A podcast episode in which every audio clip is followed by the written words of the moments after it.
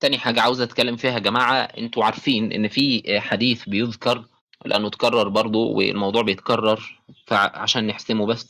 عارفين يا إخوة الشبهة بتاعة حتى تستأنسوا خلينا نجيبها. معلش أنا جهاز مهنج عندي. لا لا خد وقتك يا دكتور. وأنت طيب إيه أخبارك؟ عامل إيه؟ وأنت طيب؟ الله يكرمك. الله طيب يحفظك. طيب. حياك الله يا أخونا طيب الله يكرمك. الله يعزك حبيبي. كل وأنت طيب رمضان كريم عليك. وأنت طيب الله يعزك. رمضان كريم. ربنا ينفع اللهم امين الله وفق معاك اللي هي بتاعة حتى تستأنسوا لأنها اتكررت تاني. هي ال- القصة كلها يا جماعة إن في حديث عن سيدنا عبد الله بن عباس بيقول فيه آه، عن سعيد بن جبير عن ابن عباس رضي الله عنهما في قوله عز وجل حتى تستأنسوا وتسلموا على أهلها قال ابن عباس الاستئذان فيما أحسب مما أخطت به الكتاب وفي ومن طريق تاني قال آه، إنما هو وهم من الكتاب. آه، إن هي القراءة الصحيحة حتى تستأذنوا حتى تستأذنوا وتسلموا على أهلها. فهمتوا كده؟ يبقى الآية بتقول حتى تستأنسوا وتسلموا على أهلها. ركزوا بقى معايا أرجوكم في الكلام ده الله يحفظكم وحاولوا تنشروه. فرب مبلغ آه، أوعى من من ناقل إن شاء الله ال- آه، يعني أتمنى إن إن يعني لو أنت مش هتستفيد فيد غيرك وانشرها يعني. الحديث بيقول إن الآية بتقول حتى تستأنسوا وتسلموا على أهلها. سيدنا عبد الله بن عباس بيقرأها حتى تستأذنوا وتسلموا على أهلها. وقال إن ده خطأ من الكتاب. أول نقطة يا جماعة عاوزين نتكلم فيها إن هذا الحديث صحيح الإسناد. يعني آه، السند بتاعه صحيح.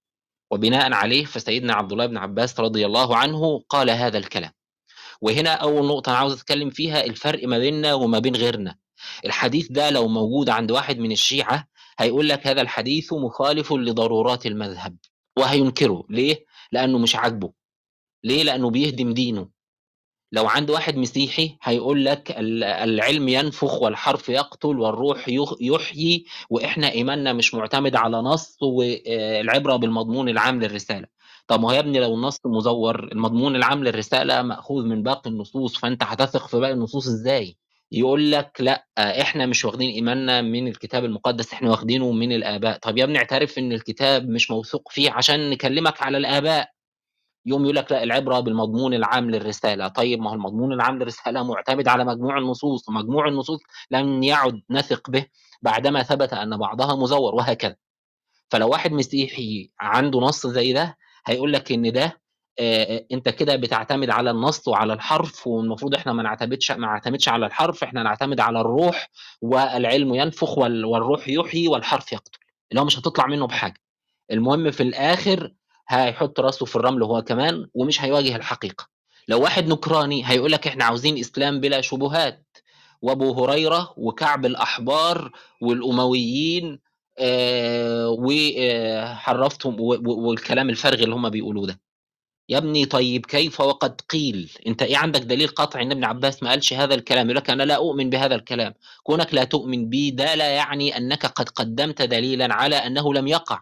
في نص مروي عن ابن عباس تضمن منين انه ما حصلش؟ فيقول لك لا إحنا بنثق في القرآن وما أعرفش إيه. طب بتثق في القرآن إزاي؟ وانت ما قدمتش الأدلة الحاسمة على ان هذا الكلام لم يقع. طيب آه طيب إحنا كمان بنقول إن الحديث الصحيح نستطيع إن إحنا نثبته بسند صحيح. يعني السند الصحيح يا جماعة ملزم للجميع. لو حضراتكم تفتكروا لو عاوزين ترجعوا اللي عاوز يرجع يرجع للبايو هيلاقي منهج التوثيق عند علماء الجرح والتعديل. أنت تستطيع بالورقة والقلم إنك تثبت إن الراوي ثقة. أنا قلت كذا مرة يا جماعة إن منهج الرجاليين هو نفس المنهج اللي بيتكلم عنه آه، علماء النقد النصي أو النقد الاستردادي وبيأكدوا على صحته. فهو منهج عقلي منطقي مقنع أصلا قبل ما يكون منهج إسلامي وبالتالي نتائجه ملزمة للجميع. يعني أنت مثلا عاوز تعرف عبد الله بن آه، ع- أبو هريرة ده ثقة ولا لأ؟ عاوز تعرف إن البخاري ده ثقة ولا لأ؟ مش بالإيمان أنت بالورقة والقلم تقدر تثبت إن هو ثقة. أنا ضربت بضرب دايما مثال بمدرس عنده 50 طالب حكى لهم قصة ال 50 طالب كتبوا القصة وفي واحد فيهم قرر إن هو يزور ألا ألا نستطيع عن طريق عن طريق المقارنة أن نعرف المزور؟ طبعا بنسبة 100% هتقارن هتلاقي 49 واحد بيقولوا ومتفقين وواحد اللي خالفهم. طيب لو الموضوع ده اتكرر 10 15 مرة إن 49 بيقولوا نفس الشيء وواحد هو اللي خالفهم نفس الشخص هو اللي بيخالفهم في ال 10 15 مرة ساعتها هتستطيع إنك تتأكد إن هذا الشخص شخص مزور ومحرف. هي دي الطريقة اللي علماء التوثيق وعلماء الجرح والتعديل بيعتمدوها طريقة المقارنة. وساعدهم فيها إن التلاميذ كثر ومدعي التتلمذ كثر وإن في علاقات مدعاة ما بين الشيوخ وما بين التلاميذ. على سبيل المثال واحد اسمه إسماعيل بن يحيى. إسماعيل بن يحيى ده نقل حديث عن شعبة وما نقلوش عن شعبة غيره هو بس وأنا ذكرت الحديث بارجعوا له. في في منهج التوثيق عند الرجاليين. مع إن شعبة ده تلاميذه اللي إحنا نعرفهم اللي نقلوا عنه الأحاديث 600 واحد. فهل من قبيل الصدفة إن هو ينقل حديث عن شعبة كل تلامذة شعبة لم ينقلوه هل ده منطقي؟ طيب نقل حديث تاني عن ابن ابن جريج. ابن جريج تلاميذه اللي إحنا نعرفهم اللي نقلوا عنه 500 واحد. هل منطقي إن هو ينقل حديث عن واحد تلاميذه بهذه الضخامة وما فيش ولا واحد من تلاميذه ينقل هذا الحديث؟ نقل حديث ثالث عن مسعر بن كدام ومسعر تلاميذه اللي نقلوا عنه الأحاديث اللي إحنا نعرفهم 300 واحد. هل من هل ده منطقي إن هو لما ينقل عن مسعر حديث ما فيش ولا واحد من تلاميذ مسعر يعرفه غيره؟ تعرفوا من 75 حديث نقلهم إسماعيل بن يحيى تفرد فيهم عن الثقات ب 70 حديث. هنا تقدر تتأكد فعلا إن الراجل ده فعلا مشكوك فيه. وهتكتشف إن علماء الجرح والتعديل سبقوك وقالوا إن هو كذاب. هكذا بوضوح. تقدر تطبق نفس الكلام على أبو هريرة. أبو هريرة هم يقولون إن هو نقل 5000 متن وإحنا بنقول لأ هم مش 5000 متن هم 5000 حديث والحديث بيطلق على الإسناد كمان بالمكرر. هو نقل أقل من 1500 متن ولكن إن صممتم على أنها 5000 عارفين أحد عدد الأحاديث اللي تفرد بها أبو هريرة كم حديث؟ أخبرني بعض الإخوة إن الرقم وصل ل 8 8 من 5000 عرفت الفرق؟ عرفت الفرق إزاي تعرف الصادق من الكاذب؟ في في كذا حاجة مش دي بس. وبناء عليه فالحديث صحيح يعني هو ملزم مش بس بمزاجك أنت تستطيع إنك تثبت إن الراوي ثقة بالورقة والقلم. أنا أستطيع إن أنا أثبت إن أبو بشر شخص موثوق فيه بالورقة والقلم. فأنت مش هتيجي بجرة قلم تقول لي والله أنا أرفض هذا الحديث هو مش بالمزاج. ما هيش بالمزاج يعني. تمام؟ طيب لو هو واحد آه شيعي هيقول كده لو واحد معتزلي هيرفض هذا الحديث ويقول لك ده العباسيين هم اللي اخترعوه وأبو هريرة والأمويين والكلام الفارغ اللي بيتقال ده. إحنا بقى ما بنقولش كده. إحنا ناس محايدة. ابن حجر لما علق على كلام الزمخشري في حديث حك ابن مسعود رضي الله عنه للمعوذتين. ابن مسعود كان بيحك المعوذتين رضي الله عنه ويقول لا تكتبوا في كتاب الله ما ليس منه. حلو كده؟ الزمخشري طبعا من علماء البلاغة الكبار. معلش دقيقة واحدة. فالزمخشري من علماء البلاغة قال إن هذا الحديث فرية بلا مرية.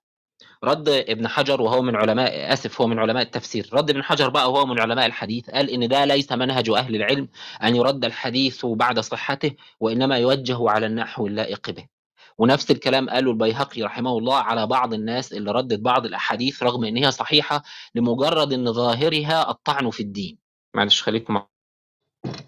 السلام عليكم يا عليكم السلام يا دكتور معلش لا حبيبي ولا هم قدوات طيب تمام كده. فإحنا عندنا من الشجاعة ما يؤهلنا إن إحنا نقول إن الحديث صحيح وما نتكسفش من هذا. وده يخليك تشعر بالفخر إنك أنت بتنتمي لدين وال- والأمة ما عندهاش مجاملات في الرفض وفي القبول. أنا أنا دايما بضرب المثال ده دايما. في نص في العهد ال- الجديد النص بيقول آه، إن يسوع يسوع المسيح وهو على الصليب صرخ بصوت عظيم وقال إلوي إلوي لما شبقتني؟ يعني إلهي إلهي لما تركتني؟ وصرخ بصوت عظيم وأسلم الروح. فجاء أحد ال- الجنود الرومان بحربة وطعنه في جنبه وللوقت خرج آه، دم وماء. حلو كده. نص في المخطوطات المبكرة زي السينائية والفاتيكانية بيقول مش بيقول كده بيغير الترتيب. بيقول أنه جاء الجندي الروماني آه، فطعنه بحربة في جنبه فللوقت خرج دم وماء فصرخ يسوع بصوت عظيم وأسلم الروح. هنا المسيح مات طعنا بالحربة وليس مات نتيجة الخنق الناتج عن الصلب. وده بيدمر عقيدة الفداء لأن عقيدة الفداء بتقول إن المسيح لازم يموت على الصليب وإن في نبوءات بتتكلم على مسألة الصلب تحديدا. جزاك الله خير يا محمود الله يكرمك. أخونا محمود حط رابط الكتاب أهو. الله يجزيك خير.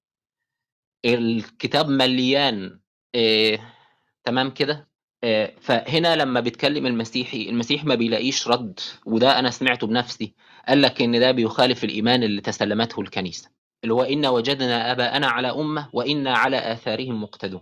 لما تيجي تكلمهم مثلا على سفر الراعي بتاع هرمس سفر الراعي ده ثابت في أقدم مخطوطة كاملة للعهد الجديد اللي هي المخطوطة السينائية. وآمن بأن هو نص كتاب مقدس آمن به أبو التقليد الكنسي. وأقدم واحد ليه لازمة. في المسيحيين آه ذكر عدد معتبر من الأصفار يعني أقدم واحد ذكر عدد من أصفار العهد الجديد كان إيريناوس من أواخر القرن الثاني أسقف ليون في فرنسا.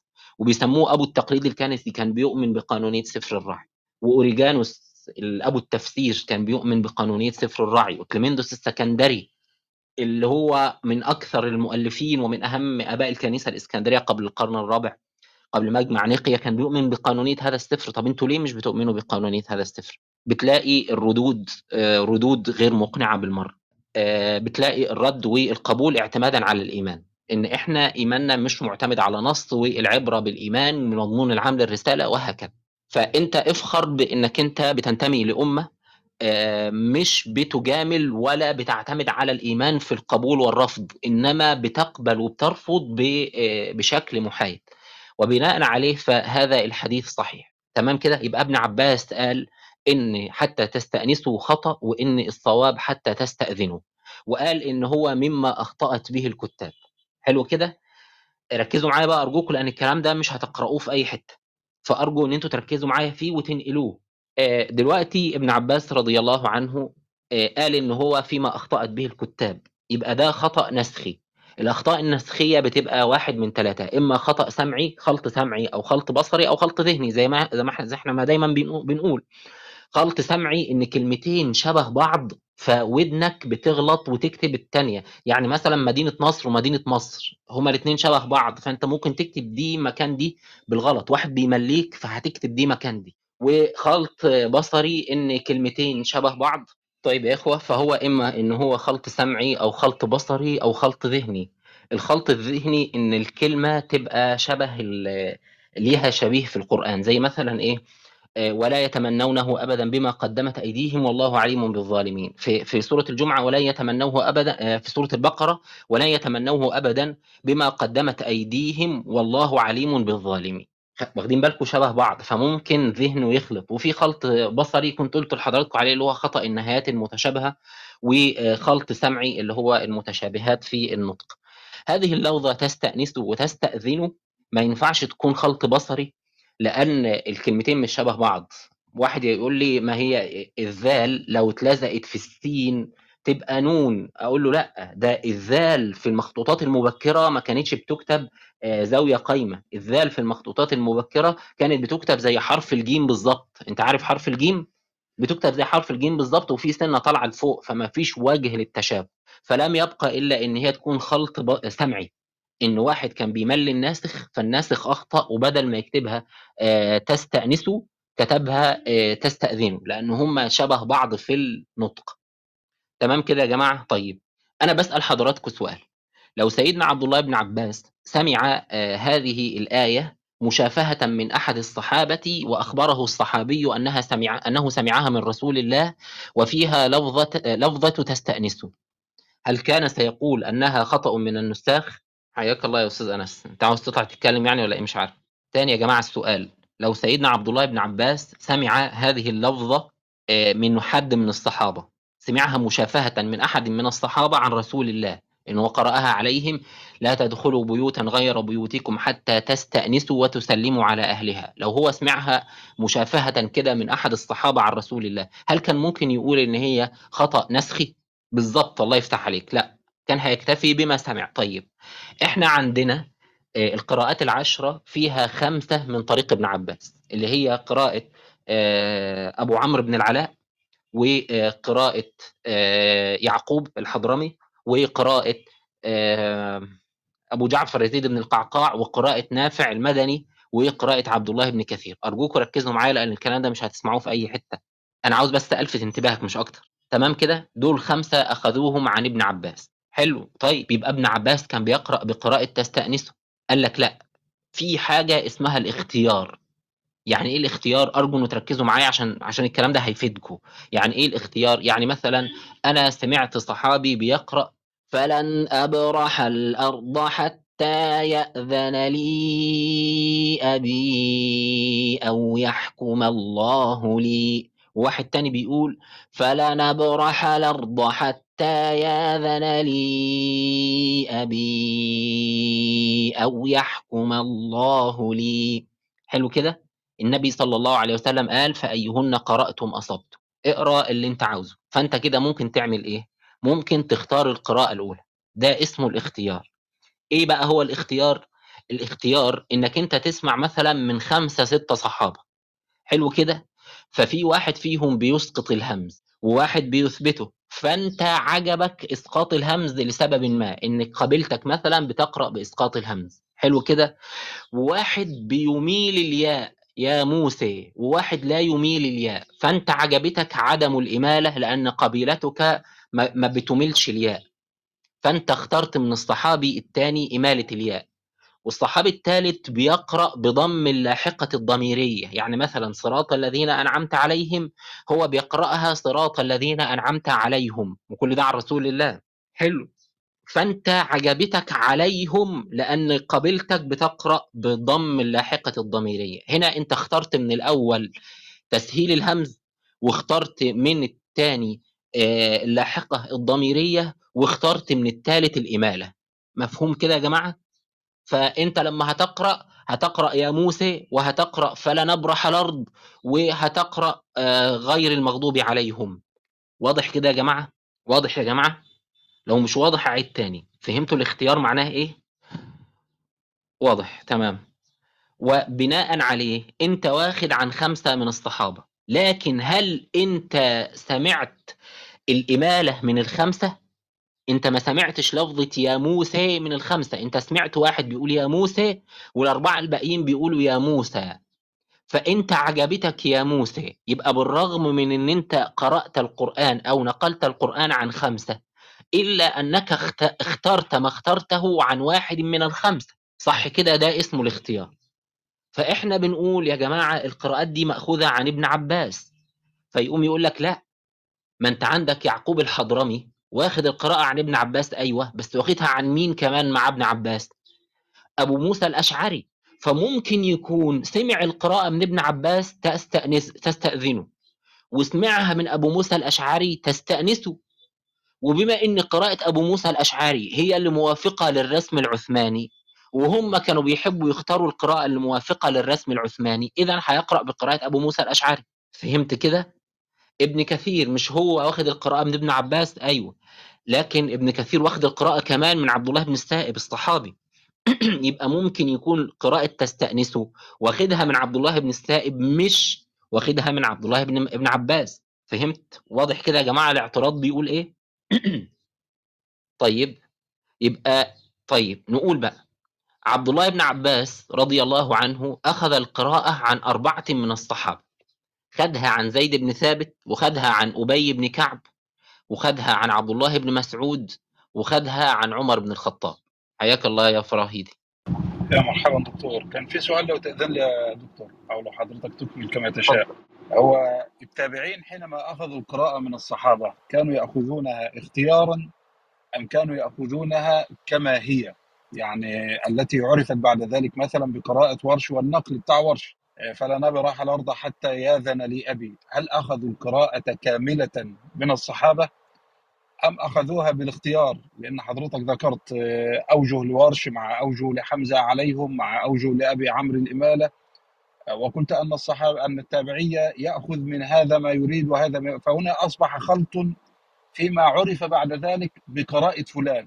فهل هم أخذوها قراءات منفردة أم أخذوها بالاختيار؟ كان يلتبس على على المستمعين يعني حضرتك الدكتور اتفضل سيد. هو هو في كده وفي كده. فيه من التابعين من أخذ القراءة بلا اختيار. يعني خدها كاملة عن الصحابي بلا اختيار.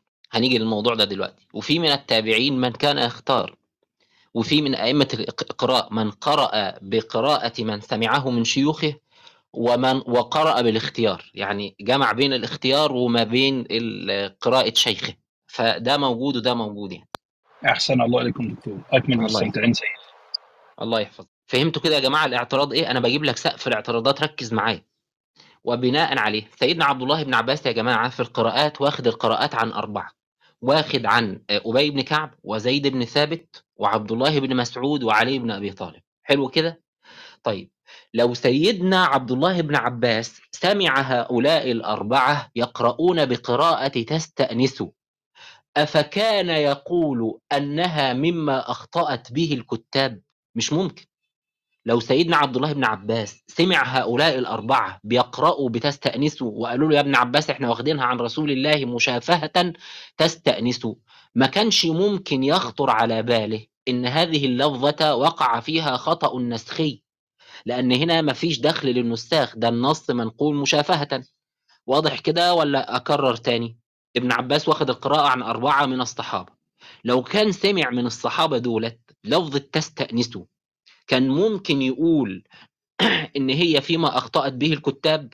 لا لأنها مأخوذة مشافهة عن هؤلاء الصحابة وبناء عليه. فبما إن ابن عباس رضي الله عنه قال هذا الكلام اللي هو فيما أحسب مما أخطأت الكتاب معناها حاجة من الاثنين إما إن الصحابة الأربعة اللي ابن عباس كان بيقرأ عليهم كانوا يقرؤون بقراءة تستاذن أو إن ابن عباس كان يقول ما يقول في القديم ثم رجع عن ذلك بعد ذلك لما سمع الأربعة يقرؤون بتستأنسوا بمعنى إن ابن عباس كان بيقول ده خطأ نسخي والنساخ أخطأوا وإن القراءة الصحيحة هي تستأنسوا ثم بعد ذلك لما قرأ آسف وإن القراءة الصحيحة هي تستأذنوا ثم بعد ذلك لما سمع القراءة من علي عن رسول الله مشافهة وسمع القراءة من زيد عن رسول الله مشافهة وسمع القراءة من أبي عن رسول الله مشافهة وسمع القراءة عن ابن مسعود عن رسول الله مشافهة. علم أنها عن رسول الله مشافهة تستأذن فما كان له إلا أن يتراجع. لأن أي حد عاقل مكانه الطبيعي إن هو لما يسمعها مشافهة عن رسول الله هيتراجع عن ظنه أنها مما أخطت به الكتاب. كده واضح ولا أنا ولا أنا ما عرفتش أوضح يبقى عندك احتمال من الاثنين يا إما الصحابة الأربعة كانوا بيقرأوا بتستأذنوا يا إما ابن عباس كان يرى هذا قبل أن يقرأ على الأربعة. ثم لما قرأ على الأربعة لم يكن له إلا لأن يتراجع وهكذا لن يفعل آه، ولن يفعل خلاف ذلك أي عاقل كان في آه، نفس مكان. تمام كده؟ طيب. طب لو هو سمع من أحد الأربعة فقط قراءة تستأنسه مشافهة عن رسول الله مش بس يعني لو لو في ثلاثة بيقرأوا بتستأذنوا وواحد قرأها تستأنسه. هل كان ممكن يقول فيما أحسب مما أخطط به الكتاب؟ مش ممكن برضه. ليه؟ لأن هنا هيبقى واخدها مشافهة عن رسول الله فهيبقى عارف أنه لا دخل في فيها للخطأ النسخي إن هي برضه مأخوذة مشافهة. فإحنا هنا هيصبح أمامنا مهمة إن إحنا نثبت إن واحد من الأربعة قرأ بقراءة تستأنسه أو الأربعة قرأوا بقراءة تستأنسه. وإحنا عندنا الأدلة على إن الأربعة قرأوا بقراءة تستأنسه. وبما أنه ثبت لدينا أن الأربعة قرأوا بقراءة تستأنسوا وما كان لابن عباس أن يقول ما قال لو كان قد سمعها منهم دل هذا على أنه لم يقل مقالته إلا قبل السماع منهم. ثم لما سمعها منهم استبان له الأمر فلم يكن بين في يديه إلا أن يتراجع. مين الأربعة؟ أول واحد فيهم سيدنا علي بن أبي طالب. سيدنا علي بن أبي طالب آه، إحنا عندنا قراءته وما فيهاش اختيار. يعني إحنا عارفين إن دي قراءة التابعي عن علي بلا اختيار اللي هي قراءة حفص عن عاصم عن أبو عبد الرحمن السلمي عن علي بن أبي طالب. حفص بيقول إن أنا سألت أبا عبد الرحمن السلمي إيه، ليه أنا وشعبة بنختلف في القراءة عنك وإحنا الاثنين واخدين منك. فقال له أقرأتك بما أقرأني أبو عبد الرحمن السلمي عبد الرحمن السلمي عن علي بن أبي طالب. وأقرأت شعبة بما أقرأنيه آه، زر بن حبيش آه، عن عبد الله بن مسعود. وحديث تاني أو أثر تاني بيقول في حفص لم أخالف عاصما إلا في حرف واحد اللي هو آه، ضع- ضعف تقريبا. وقال عاصم لم أخالف أبا عبد الرحمن في حرف واحد. وقال أبو عبد الرحمن لم أخالف عليا في حرف واحد. فقراءة حفص عن عاصم عن أبي عبد الرحمن السلمي عن علي بن أبي طالب هي عين قراءة علي بلا خلط وبلا اختيار. طيب نقل عن آه، شعبة إن هو قال أن عاصما خالف عليا في عشرة أحرف. إيه الرد على الكلام ده؟ الرد على الكلام ده هو إن عاصم خالف عليا في عشرة أحرف في القراءة التي اختارها عاصم لنفسه. أما القراءة التي علمها عاصم حفصا فلم آه، فلم يختر فيها وإنما نقلها عن علي كما هي. وده بيحصل.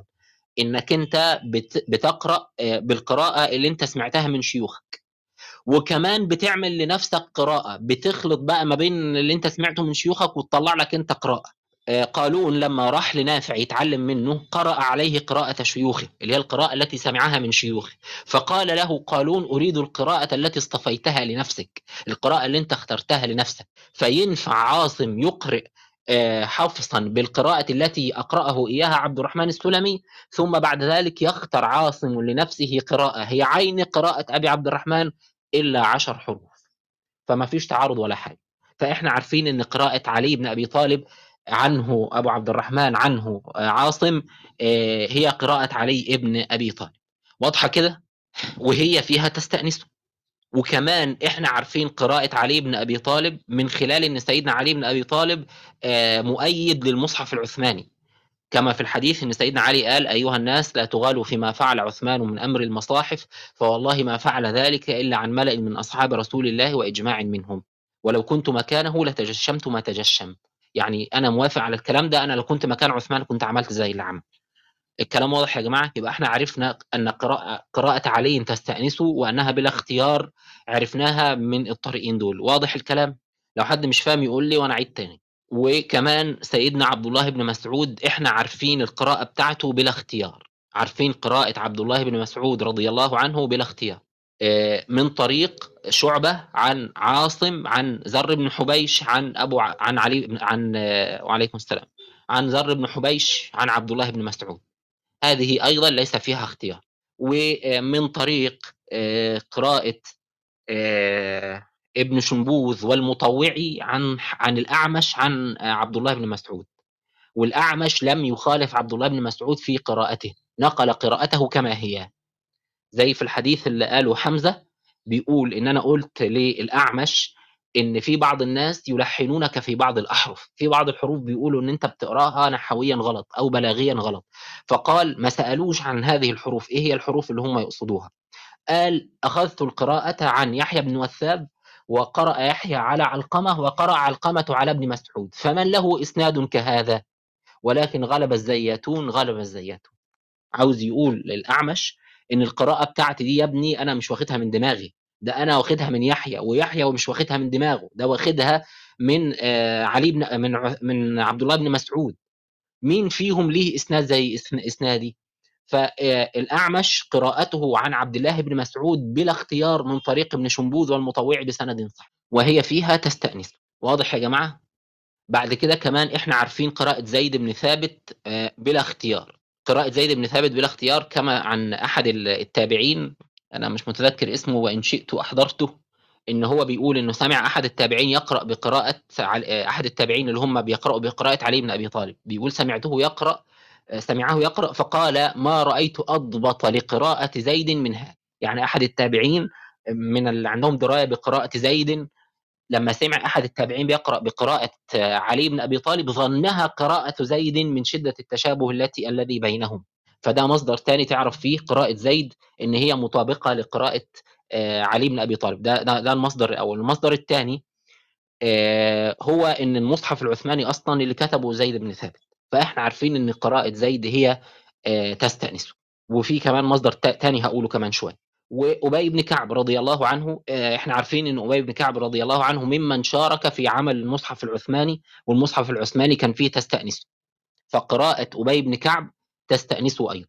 عرفنا منين؟ من حديث آه، كثير بن أفلح. ركزوا في الكلام ده يا جماعة أرجوكم. حديث كثير بن أفلح. كثير بن أفلح لأن أبي بن كعب يا جماعة مختلف في وفاته. فيه اللي قال مات في عهد سيدنا عمر. رضي الله عنه. لكن الصحيح إن هو في عهد سيدنا عثمان وشارك في جمع الم... في في نسخ المصاحف في زمن عثمان رضي الله عنه. كما في الحديث الصحيح عن كثير بن أفلح في, في الأثر الصحيح عن كثير بن أفلح أن عثمان جمع للمصاحف 12 رجلا فيهم زيد بن ثابت وأبي بن كعب. كثير بن أفلح من التابعين رحمه الله كثير بن أفلح المدني من أهل المدينة وهو مولى أبو أيوب الأنصاري رضي الله عنه وهو تلميذ زيد بن ثابت. يعني هو نقل الأحاديث عن زيد بن ثابت. فكثير بن أفلح تابعي ثقة معاصر حرق المصاحف حصل في زمنه ومن أهل المدينة. يعني حرق المصاحف حصل في بلده على يد ونسخ المصاحف حصل على يد أستاذه زيد بن ثابت. فهو من شهود العيان رحمه الله. فهو شهد بأن أبي بن كعب كان في اللجنة اللي عملها عثمان رضي الله عنه. وابي فعلا كان عايش وموجود بدليل حديث حديث برضه ذر بن حبيش والحديث ده مسلسل بالأئمة. يعني نقله إمام عن إمام عن إمام. حديث صحيح. إن ذر بن حبيش قال ان أنا قدمت المدينة في زمن عثمان. وعلى ما أذكر قال سنة 8 8 اللي هي 28 يعني. أنا مش متذكر. لألقى أبي بن كعب فدخلت المدينة فلقيت شيخا أبيضا أبيض شعر الراس وشعر اللحية واتكلم معاه وكذا. وذكر الحوار اللي دار ما بينه وما بين أبي فأبي كان عايش في زمن عثمان رضي الله عنه. فإحنا عرفنا هنا كمان قراءة أبي. لو إحنا ما عندناش غير قراءة واحد من الأربعة فإحنا عرفنا إن عبد الله بن مسعود رضي الله عنه سمع القراءة مشافهة عن رسول الله تستأنسه وبناء عليه ما كان ليقول أن هناك مدخل للنساخ فيها إن النساخ اخطاوا فيها لأنه هو سمعها مشافهة مش بس كده أنت عندك قراءة آه قراءة مين؟ قراءة عبد الله بن كثير، قراءة عبد الله بن كثير من طريق مين؟ من طريق عبد الله بن عباس ومن طريق عبد الله بن السائب المخزومي الصحابي رضي الله عنه، بيقول بيقول أحد التابعين وعلى ما أذكر هو ابن كثير، بيقول كنا نفاخر أينا سمع عبد الله بن عبد الله بن السائب من شدة إتقان عبد الله بن السائب رضي الله عنه. آه طيب قراءة ابن عباس هنقول إن هي تستأذنه. يبقى عبد الله بن كثير لما وعبد الله بن كثير قراءته تستأذنه تستأنسه. يبقى عبد الله بن كثير لما قرأ قراءة تستأنسه ما خدهاش من ابن عباس. يبقى خدها من مين؟ خدها من عبد الله بن السائب. طب عبد الله بن السائب واخد القراءة من مين؟ واخدها من عمر بن الخطاب أو أبي بن كعب لأنه واخدها من عمر بن الخطاب وأبي بن كعب. فلو قلنا أن أن عبد الله بن السائب اختار هو كمان يبقى اخذها إما من أبي وإما من عمر بن الخطاب أو من كليهما. يبقى أنت عندك هنا نقل شفهي لقراءة تستأنسه زيد بن ثابت وأبي بن كعب وعبد الله بن مسعود وعلي بن أبي طالب زائد عمر بن الخطاب حط سيدنا عمر ما بين قوسين. فإما أنك أنت تضيف واحد خامس نقل القراءة مشافهة عن رسول الله وبالتالي يبطل قول ابن عباس أنها خطأ نسخي إذ نقلت مشافهة وإما أن تثبت أنه أخذها من أبي بن كعب وأبي بن كعب شيخ ابن عباس وإذ ذاك يكون ابن عباس قد سمعها مشافهة عن شيخه عن رسول الله ووقتها ما كان ابن عباس ليقول هذا وقد سمعها مشافهة عن رسول الله دل على أن ابن عباس عباس قال هذا قبل أن يسمع من أبي القرآن. ومش بس كده أنت عندك قراءة نافع. قراءة نافع من طريق مين؟ من طريق عبد الله بن عباس وأبو هريرة وعبد الله بن أبي عياش رضي الله عنهم الثلاثة صحابة. هنقول إن هو ما خدش القراءة من ابن عباس إن ابن عباس بيقرأها تستأذنه فهو اختار القراءة بتاعت أبو هريرة وعبد الله بن أبي عياش أو أحدهما. طيب أبو هريرة أخذ القراءة من مين؟ أخذها من أبي بن كعب وزيد بن ثابت. وعبد الله بن أبي عياش أخذ القراءة من مين؟ من أبي بن كعب وزيد بن ثابت اللي هم شيوخ مين؟ اللي هم شيوخ عبد الله بن عباس. آه اللي هم شيوخ عبد الله بن عباس. حلو كده؟ فيبقى هنا تأكد من طريق جديد أن أحد شيوخ عبد الله بن عباس كان يقرأ على الأقل كان يقرأ مشافهة بقراءة تستأنسه. الاختيار في قراءة نافع يثبت أن أحد شيوخ ابن عباس على الأقل أقرأه مشافهة قراءة تستأنسه فهمت إزاي؟ وبالتالي ما كان ابن عباس ليقول هذا بعدما سمعه من أحد شيوخه إما زيد أو أبي ومش بس كده ده بيثبت أن قراءة تستأنسه قرأ بها من؟ قرأ بها زيد بن ثابت وأبي بن كعب وعلي بن أبي طالب وابن مسعود بلا اختيار وقرأ بها عمر ده ما بين قوسين يعني احتمال وقرأ بها مين كمان؟ وقرأ بها أبو هريرة رضي الله عنه. طيب ممكن واحد يقول لك أبو هريرة ده من الصف الثاني يعني من الناس اللي هي سمعت من الصحابة القرآن مش من النبي مباشرة. هرد عليه وأقول له لا أبو هريرة سمع القرآن من النبي مباشرة.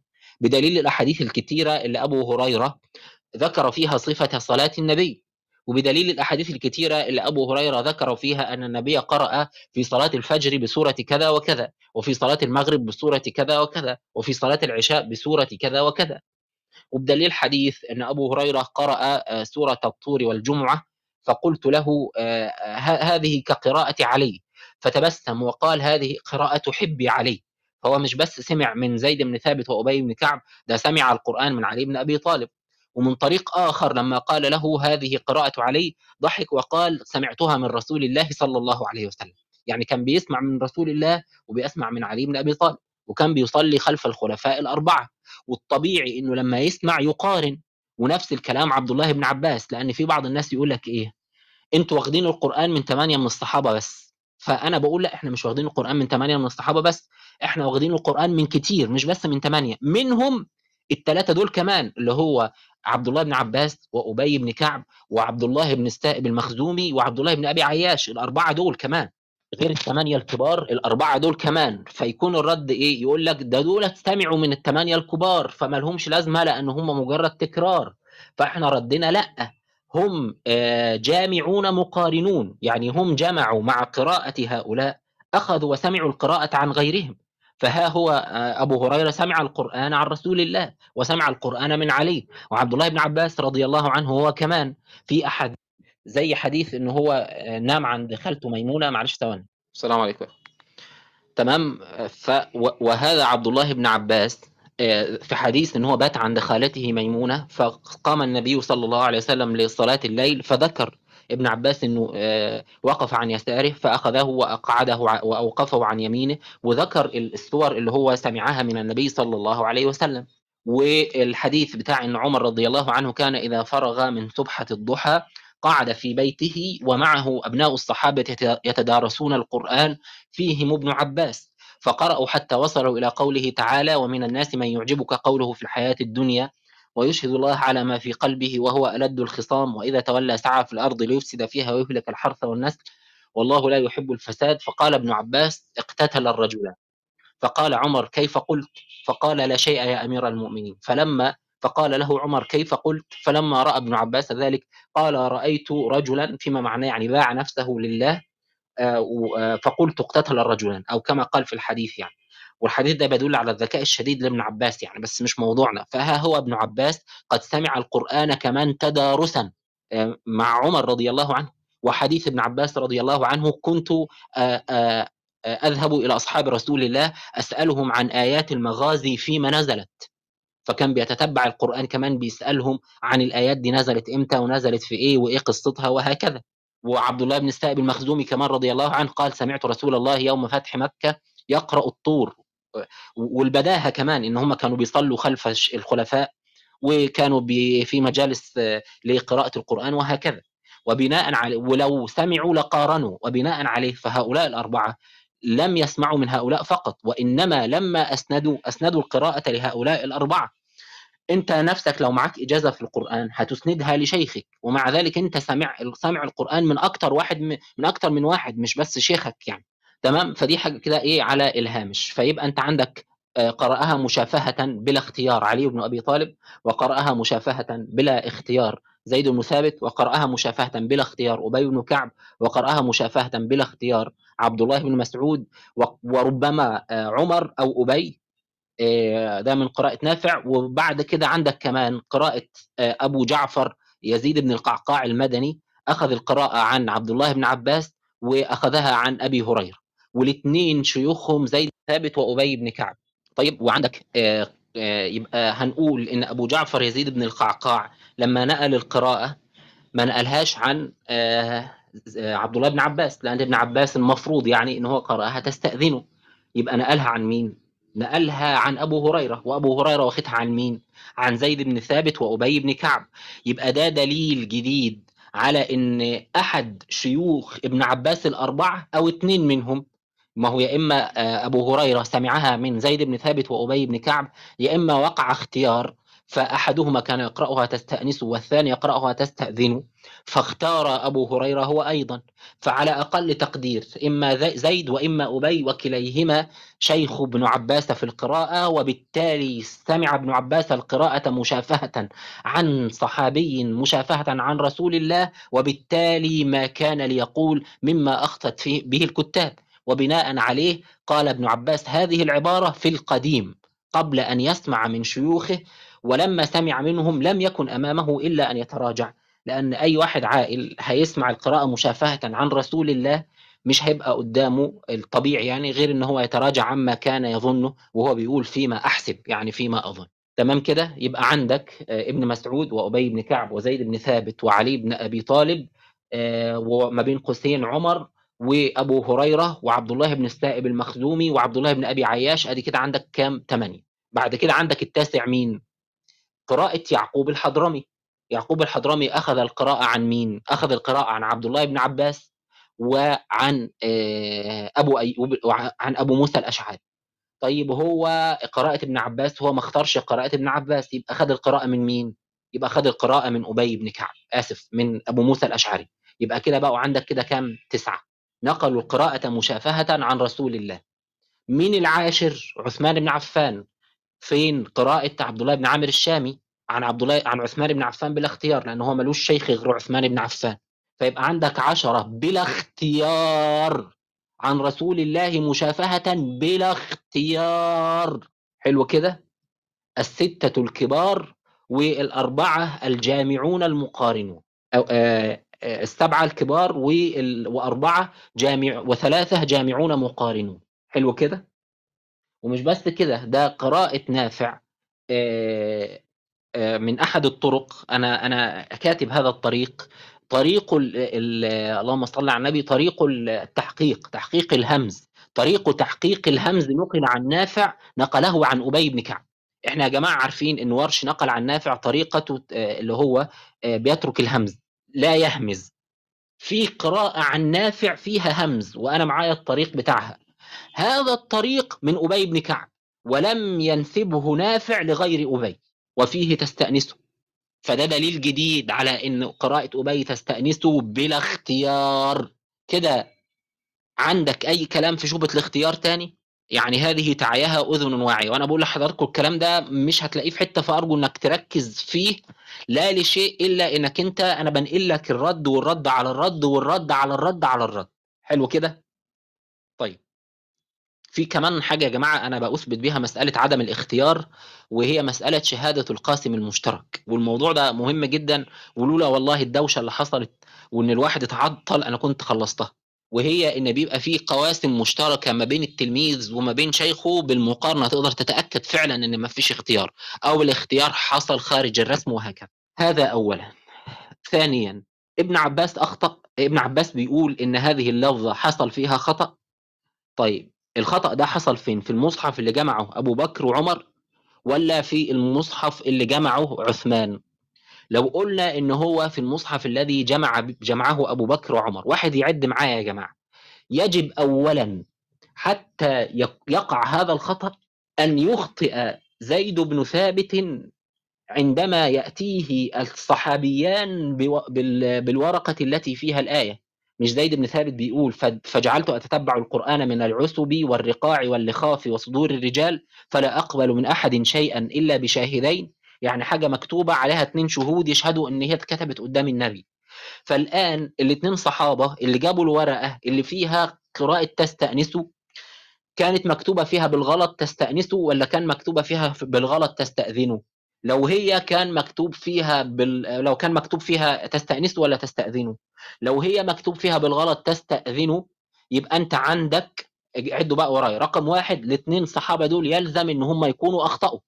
إن هم كتبوها تستأذنوا آسف. لو لو هي في, في الورقة اللي هم جابوها تستأنسوا وإن تستأنسوا خلق غلط عد معايا يبقى يلزم اولا إن الاثنين الصحابة دول يكونوا غلطانين. إن هم كتبوها بالغلط تستأنسوا وهي تستأذنوا رقم اثنين يلزم إن إب إن زيد بن ثابت لما وصلته هذه الورقة لم ينتبه لهذا الخطأ أو انتبه لكنه هو نفسه أخطأ وظن أن القراءة الصحيحة هي أيضا تستأنسه. يبقى عندك ثلاث صحابة دلوقتي أخطأوا. عدوا معايا يا جماعة. رقم ثلاثة إن زيد بن ثابت وهو بيراجع المصحف أخطأ أيضا فلم ينتبه لأن لفظة تستأنسه غلط. آدي ثلاث أخطاء ثلاث أشياء. بعد كده يلزم كمان إن زيد بن ثابت لما أدى المصحف لسيدنا أبو بكر وسيدنا أبو بكر راجعه أبو بكر لم ينتبه إلى هذا الخطأ لأنه لو انتبه لقام بإصلاحه اذا يلزم أنه لم ينتبه. أو أن أبا بكر لم يهتم بالمراجعة إذ أنه لو اهتم بالمراجعة لأمكن أن ينتبه. ولو أنت كنت مكانه كنت هتراجع ولا ما كنتش هتراجع؟ الطبيعي إن أنت كنت هتراجع. عدوا معايا الله يحفظكم. بعد كده الافتراض الخامس كمان إن سيدنا أبو بكر لما وضع المصحف في بيته لم تقرأ به لم يقرأ به أحد من أهل بيته. طول السنتين ونص اللي سيدنا آه، أبو بكر حاطط المصحف في بيته ما فيش ولا واحد من أهل بيته قرأ هذا المصحف. فلم تقرأ فيه أم المؤمنين عائشة. يجب ألا تكون قد قرأت منه لأنها لو قرأت منه لانتبهت. ويجب ألا يكون قد قرأ منه الزبير بن العوام جوز بنته سيدنا الزبير رضي الله عنه ولا عبد الله بن الزبير رضي الله عنه ولا بنته أسماء ذات النطاقين رضي الله عنها ولا زوجته أسماء بنت عميس رضي الله عنها ولا غيرهم. فيلزم ألا يكون أحد قط قرأ من هذا المصحف أبدا من آل أبو بكر. شوف ده كمان الافتراض الخامس الضروري عشان تبقى الكلمة دي غلط. لأنه لو قرأ لانتبه ولو انتبه لنبه كان هينبه أبو بكر وأبو بكر كان هيغيره. ثم يلزم افتراض سادس كمان. هيلزم إن أبو بكر بعدما راجعه المرة الأولى لم يقرأ فيه قط مع إن أبو بكر أعبد الصحابة رضي الله عنه فالطبيعي إن يكون قرأ منه مئات المرات. لكن يلزم إن هو لم يقرأ منه ابدا لأنه لو قرأ منه مرة واحدة لأمكن أن ينتبه. لهذا الخطأ ولو انتبه لهذا الخطأ لقام بإصلاحه.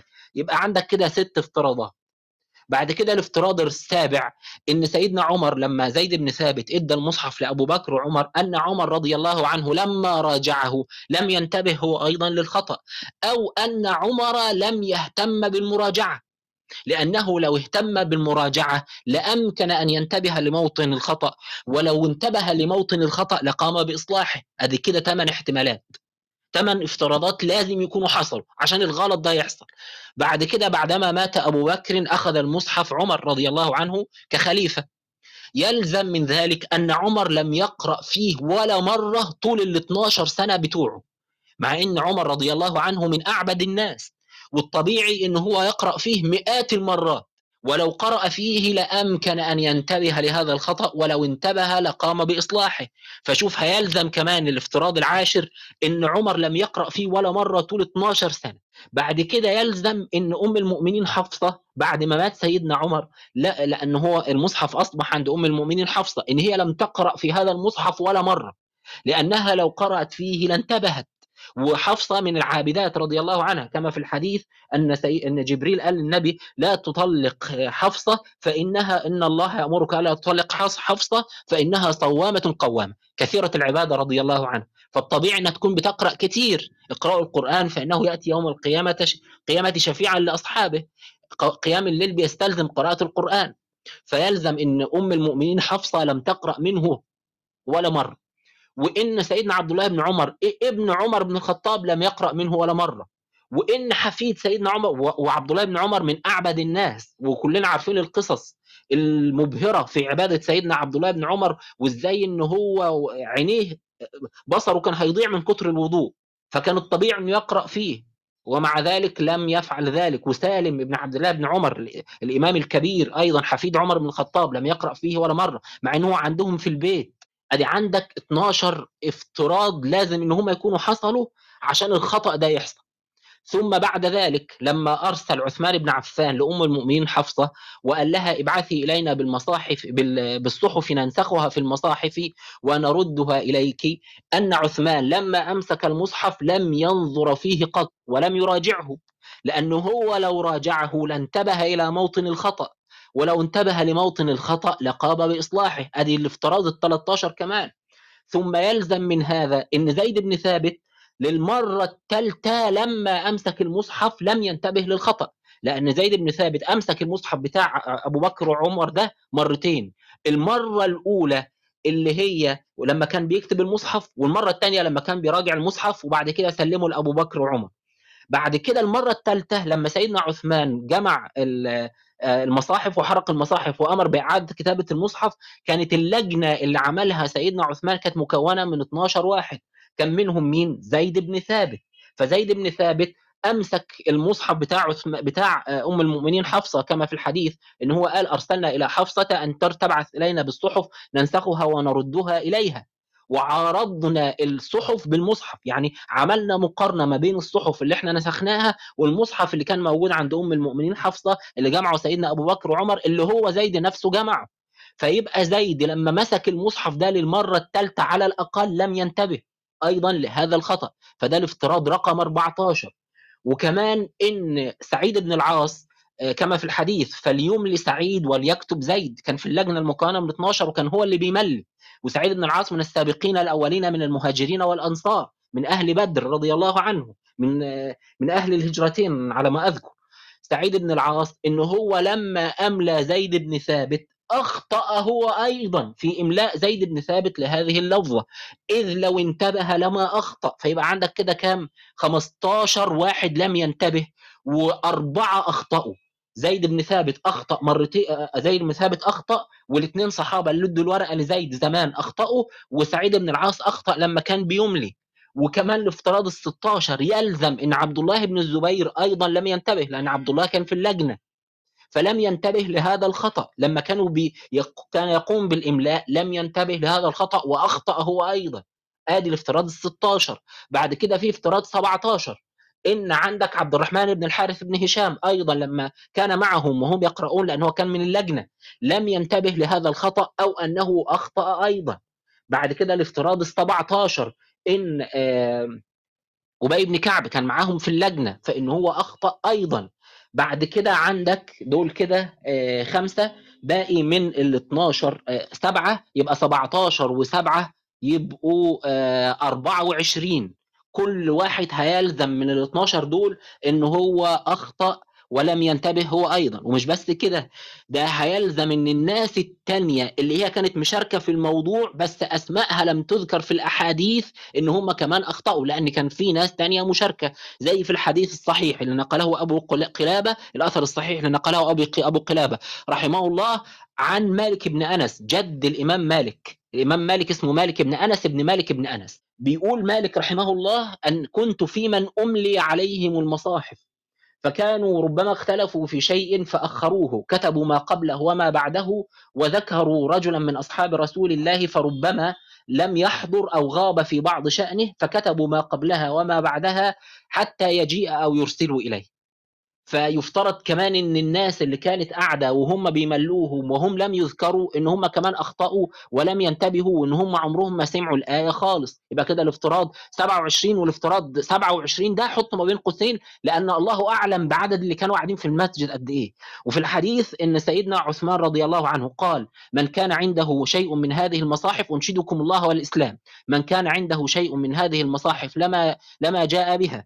فجعل الرجل يأتي بالورقة والورقتين حتى اجتمع عنده شيء كثير. فقعد عثمان في أصل المنبر وأدخلهم عليه رجلا رجلا. يستحلفه بالله لسمعه من رسول الله يمليه عليه فيجيب أن نعم. يعني جمع كل المصاحف اللي اتكتبت في زمن النبي على يد أصحابها واستحلفهم بالله إن هو بنفسه اللي كتبها قدام النبي. صحابي صحابي. ده فجمع كل المصاحف. فعندك بقى الافتراض 28 يبقى كده عندك 26 زائد واحد. والافتراض 28 ده كمان هو كتلة من الافتراضات اللي هو إن مفيش ولا نسخة من النسخ اللي جمعت اللي هو جمع منه شيء كثير كان فيها القراءة الصحيحة. فالافتراض 27 و28 ده كتلة من الافتراضات حزمة كاملة من الافتراضات. فيبقى عندك كده 26 افتراض زائد اثنين الاثنين دول لوحدهم كده لهم ميزان كده لوحدهم. بعد كده الافتراض رقم آآ آآ 29 هو إن هم لما نسخوا المصاحف أخطأوا فيها جميعا لأن كل الأحاديث بتقول إن هم نسخوا عدة مصاحف مش مصحف واحد. ننسخها في المصاحف. لما نسخنا المصاحف فنسخنا المصاحف ما كانتش نسخة واحدة. فإن جميع النسخ لما نسخت حصل فيها نفس الخطأ في نفس السكريبتوريا في نفس مجلس النسخ دون أن ينتبه أحد. فده الافتراض كمان 29 بعد كده الافتراض رقم 30 إن الخمس مصاحف لما ذهبوا إلى خمس أمصار لم ينتبه إلى الخطأ ولا واحد من الصحابة اللي أرسل إليهم عثمان هذه المصاحف لتكون في حوزتهم ولا واحد انتبه لهذا. فده حزم من الافتراضات هي كمان. آه، بعد كده عندك الافتراض 30 يبقى دي حزمة هي كمان من الافتراضات الافتراض 30 إن ما فيش ولا واحد من التابعين تلامذة الصحابة اللي تعلموا القرآن على يد الصحابة انتبه لهذا الخطأ لما المصحف وصلوا لما المصحف وصلوا ونبه الصحابة بحيث ينبهوا عثمان رضي الله عنه. وده هو كمان حزمة من الافتراضات. شوف بقى كام تابعي تعلم من كام صحابي القرآن الكريم وهم كتير جدا جدا. عدد يا جماعة التابعين اللي إحنا نعرفهم اللي اللي نقلوا اللي تعلموا القرآن على يد الصحابة من القرن الأول 150 من بقيت لهم أسانيد حية 75 ودولت اللي إحنا نعرفهم الله أعلم بقى كمان باللي إحنا ما نعرفهمش. فواخدين بالكم من كمية الاحتمالات عندك أكتر من 30 احتمال في منهم أربع خمس احتمالات كل واحد فيهم ممكن يبقى 30 كل واحد فيهم ممكن يبقى 30 افتراض. بعد كده عندك تمام كده؟ في المقابل يا جماعة هل ممكن عاوز تقنعني إن كل ده حصل؟ لو الصوت واضح اكتبوا لي عشان ده يبقى غلط لازم كل ده يحصل. تخيلوا؟ لازم ال 30 احتمال أو ال 25 زائد 5 دول لازم كلهم يحصلوا في نفس الوقت. هل ده كلام منطقي؟ أنت عاوز تقنعني إن كل ده حصل؟ في المقابل إن ممكن يكون ابن عباس لما قال فيما أحسب أخطأ في حسبانه. هكذا ببساطة هكذا بجرة قلم هكذا سكينة في حلاوة. إيه فيهم بقى اللي أقرب إنه يكون حصل؟ إن 30 افتراض منهم خمسة كل واحد فيهم هو 30 يكون حصل؟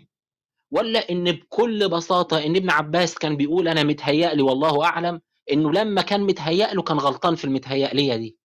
هكذا ببساطة. وأنا قدمت الدليل على آه، رجوع ابن عباس رضي الله عنه عن ذلك. النقطة اللي بعد كده لو أن ابن عباس لم يرجع عن هذا فلماذا لم يخبر آه، عثمان رضي الله عنه بهذا الخطأ؟ ليقوم بإصلاحه أو علي رضي الله عنه ليقوم بإصلاحه لو هو في خلافة عمر أو في خلافة علي لماذا لم يخبرهم بذلك؟ جاوبونا لو هو ما رجعش عن هذا الخطأ. فإن قلتم أخبره قلنا فلماذا لم يصلحه؟ لو كان أخبره لكان أصلحه ولو كان أصلحه لوصلنا منصلحا فلا جواب لهم عن هذا. النقطة اللي بعد كده لماذا لم ينتبه لهذا الخطأ إلا ابن عباس رضي الله عنه؟ وعدد الصحابة الذين يعرفون القرآن كتير جدا جدا. وعدد الصحابة اللي وصلت لنا عنهم أسانيد من القرآن عدد معتبر مش عدد قليل. والناس اللي هي أعلم بالقرآن من ابن عباس بعلم الإقراء من ابن عباس كتير. ومع ذلك لم ينقل على عن واحد منهم إن هو آه نقل آه إن هي خطأ. ليه؟ لا جواب لهم عن ذلك. وإحنا أمة مكثرة في النقل يعني إحنا من حقنا نحتج بدليل الصمت. عدد الأحاديث المنقولة عن النبي صلى الله عليه وسلم 23 ألف حديث.